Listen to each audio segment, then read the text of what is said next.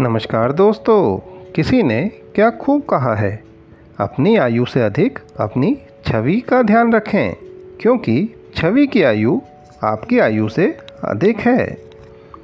संबंध कभी भी मीठी आवाज़ या सुंदर चेहरे पर नहीं टिकते हैं।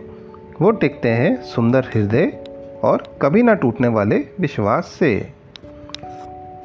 कर्मों पर विश्वास रखो और ईश्वर पर आस्था मुश्किलें चाहे जैसी हों, निकालेंगे ज़रूर कोई रास्ता।